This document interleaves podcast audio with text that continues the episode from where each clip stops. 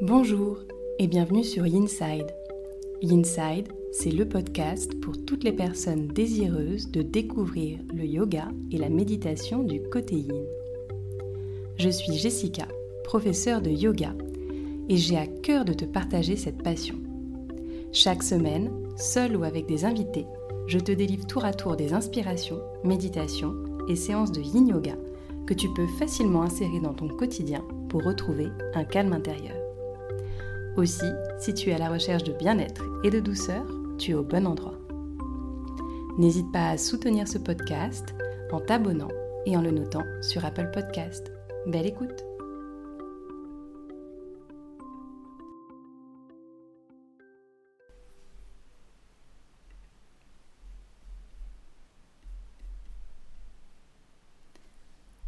Le Tao donne naissance à l'un, l'un donne naissance aux deux, le deux donne naissance au trois, le trois donne naissance à toute chose. Toutes choses sont adossées au féminin et font face au masculin. Quand masculin et féminin se rejoignent, toutes choses s'harmonisent. Verset 42 du Tao Te King. Bonjour et bienvenue à toi dans ce nouvel épisode du podcast Yinside. Si j'ai ouvert cet épisode avec ce verset du Tao Te King, c'est parce que celui-ci introduit le concept de yin et de yang à travers ce féminin et ce masculin. Et qu'il va être bien entendu question de trouver la balance entre ces deux états aujourd'hui. Si tu as déjà pratiqué avec moi, tu sais combien j'aime moduler ces deux énergies, yin et yang, et les combiner. Mais pour autant, le mouvement a-t-il sa place dans la pratique du yin yoga? Est-ce dénaturer cette pratique de la lenteur et de l'immobile que de rajouter quelques mouvements dynamiques? Je te propose d'en débattre ici durant cet épisode. Mais avant de débuter cette conversation, permets-moi un petit rappel.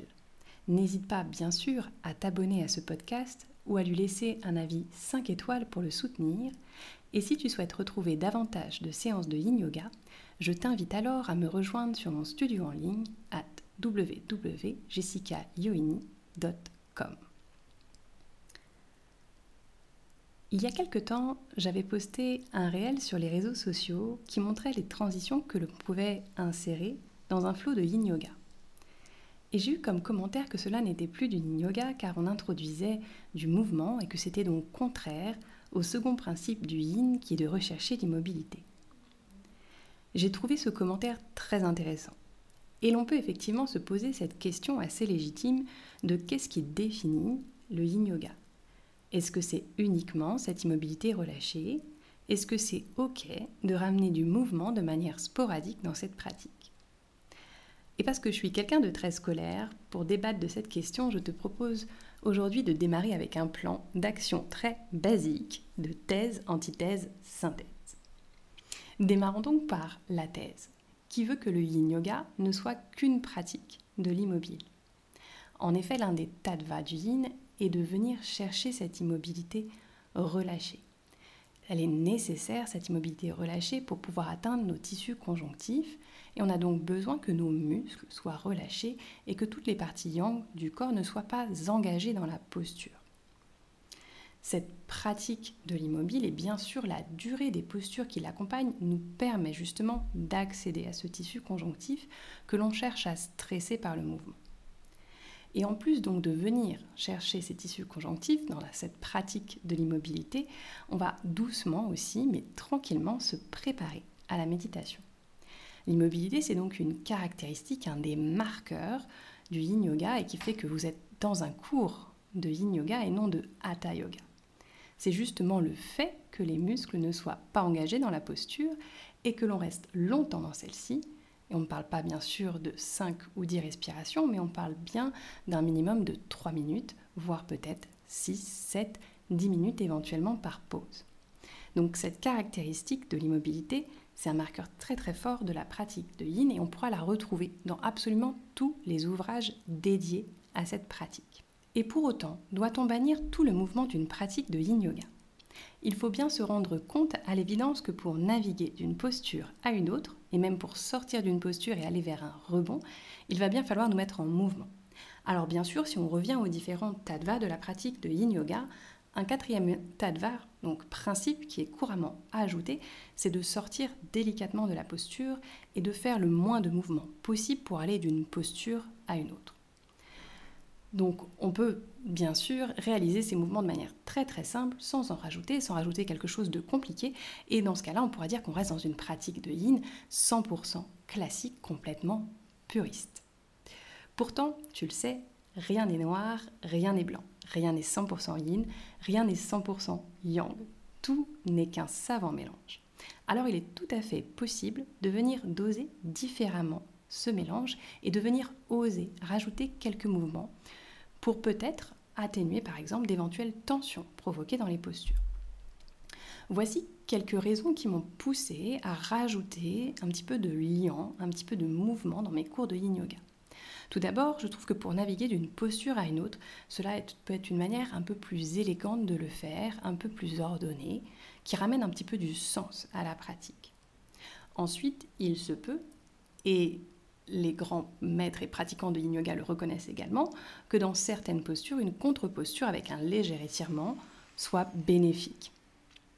Par exemple, je pense que tout le monde peut reconnaître assez facilement que lorsqu'on sort de la posture du pigeon, il est quand même très très agréable de venir s'étirer dans un chien tête en bas pour dissiper un petit peu les effets de la posture et venir étirer la jambe qui a été clouée au sol. Enfin, ramener le mouvement, ça permet aussi de venir rééquilibrer l'énergie, le chi qui circule dans le corps. On retrouve d'ailleurs dans le livre The Language of Yin de Gabriel Harris quelques mini-séquences yang très douces, type demi-salutation ou même quart de salutation au soleil, ou juste des mouvements de chavache qui, utilisés à bon escient dans les flots de yin yoga, vont justement aider à faire circuler ce chi, cette énergie. D'ailleurs, je suis très surprise lors de ma lecture du livre Yin Yoga Principle and Practice de Paul Griley, car celui-ci introduit des postures de yin et il met également dans la même section de son ouvrage des postures dites yang qu'il utilise justement comme contre-posture.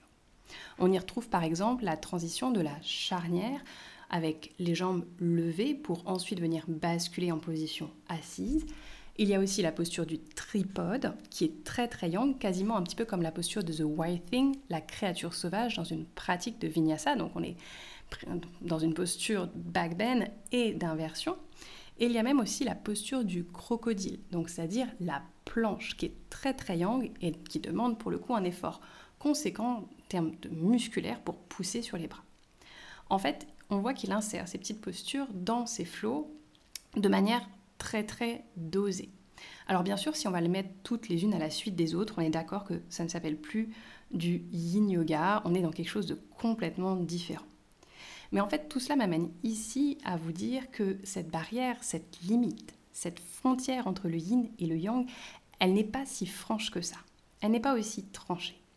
Et on trouvera beaucoup de personnes, par exemple, en écrivant sur le yin yoga qui vont mettre la posture du chameau comme une posture de yin. Donc cette posture du chameau, pour vous la resituer, on est dans un back bend assez profond, on vient ramener normalement les mains dans le bas du dos, si ce n'est sur les talons. Pour moi, cette posture, c'est une posture qui demande un certain effort, un certain engagement, et c'est une posture que personnellement, je ne mettrais pas dans un cours estampillé yin yoga. La conclusion de tout cela est multiple. Tout d'abord, je pense que tout le monde s'accorde à dire qu'il nous faut des exercices yin et des exercices yang pour justement contrebalancer les deux pratiques. On a besoin de venir travailler ces deux parties du corps. Les fascias, les tissus ligamentaires, conjonctifs d'un côté, mais aussi nos muscles, au risque, je le dis encore une fois, de finir comme une nouille trop cuite. On a donc besoin de ces deux exercices. Alors aujourd'hui, notre société est très yang, elle est très en mouvement, du coup les cours et les sessions de yin yoga viennent vraiment contrebalancer cette énergie. Mais cela n'a pas toujours été le cas. Par exemple, si on prend les moines qui ont une vie ou un style de vie très yin, très méditatif, on a d'ailleurs appelé pendant un temps ce phénomène le monk disease, et on a introduit dans les monastères des pratiques telles que le hatha yoga, le kung fu, le qigong ou le tai chi pour contrebalancer cette énergie yin.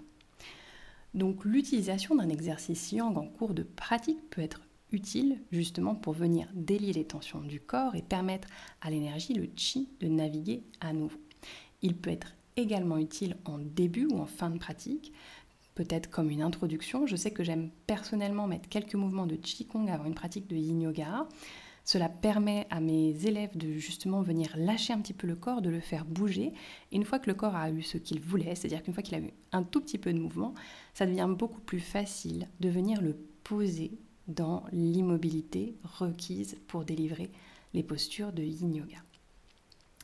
Et il faut aussi garder à l'esprit, bien sûr, que la pratique de yin yoga a sa petite sœur qui est euh, des pratiques dynamiques telles que la graine dorée ou la danse du dragon qui ont été euh, donc codifiées par Bernie Clark mais mises en place par Paul et Suzy Griley. Donc ces pratiques peuvent se faire en parallèle pour justement balancer cette énergie. Enfin, la conclusion ultime que je voulais te donner aujourd'hui, c'est que il est libre à chacun de trouver son intention quand il ou elle pratique. Si effectivement l'intention première est de venir étirer les tissus conjonctifs et de respecter autant que possible les tattva du yin yoga, alors on viendra bien entendu minimiser tous ces petits mouvements. Si au contraire on cherche à bouger l'énergie, à la fluidifier dans le corps, alors c'est tout à fait possible et c'est tout à fait ok pour moi de ramener ces transitions. À l'extrême, on peut même dire qu'on essaye de les juxtaposer, mais alors effectivement, ce yoga devient un yoga dit taoïste et sort du cadre strict du yin yoga. Et même si cette pratique a beaucoup d'intérêt, elle s'appellera différemment. Bref, tu l'auras compris, tu es libre de venir exprimer ta créativité dans les postures de yin yoga, mais pour qu'elle reste estampillée en tant que telle, en tant que pratique de yin, il te faut quelques marqueurs. Le marqueur numéro 1, bien sûr, c'est de ne pas aller au maximum de l'étirement puisqu'on cherche à avoir les muscles relâchés. Le marqueur numéro 2, c'est de tenir un minimum de temps les pauses. Et c'est OK ici de mettre des transitions entre les pauses du moment que tu les tiens assez longtemps chacune pour accéder à tes tissus conjonctifs. Et enfin, je dirais qu'un marqueur important à mon sens, qui pour moi est synonyme que je suis dans un cours de yin yoga, est de venir se poser dans le rebond.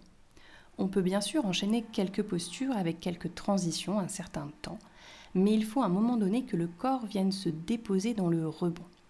Si tu n'as pas ce type de rebond, alors la classe que tu suis ou la classe que tu proposes n'est peut-être pas un cours de yin yoga. C'est peut-être autre chose qui est peut-être tout aussi bien, mais on ne pourra pas vraiment retrouver l'esprit du yin yoga dedans.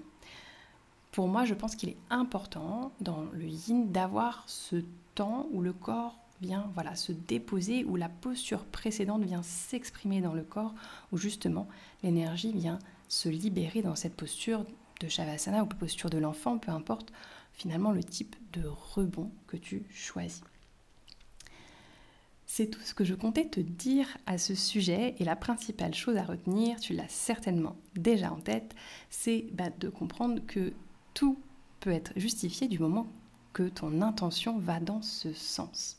Donc je t'invite à te poser les questions suivantes. Qu'est-ce que j'ai envie de venir travailler aujourd'hui? Est-ce que je cherche un exercice yang qui va réveiller, travailler mes muscles? Ou est-ce qu'au contraire je cherche un exercice yin? Est-ce que je cherche un entre-deux? C'est complètement faisable et possible aussi. Est-ce que je cherche à bouger mon énergie? Ou alors à rester le plus immobile possible pour justement être dans un état méditatif? Et pour te montrer que le mouvement peut être lui aussi yin, si tu lui donnes la bonne intention, je te propose de me suivre dans les semaines à venir sur le podcast pour découvrir justement une méditation en mouvement et la séquence Yang de Paul et Suzy Criley, la graine dorée. Et si tu veux pratiquer du yin yoga, je t'invite à retrouver les différents programmes sur le studio en ligne, avec notamment le petit dernier qui s'appelle Yin Solite, pour te faire voir justement cette pratique autrement. Tu verras d'ailleurs que dans ce programme, il y a tout un pan qui est dédié aux petites sœurs et aux petits frères de cette pratique, avec des flots taoïstes et justement une partie de danse du dragon. Voilà, tu sais tout, et d'ici là, n'oublie pas de bouger d'une manière ou d'une autre, et je te dis à très vite pour un prochain épisode.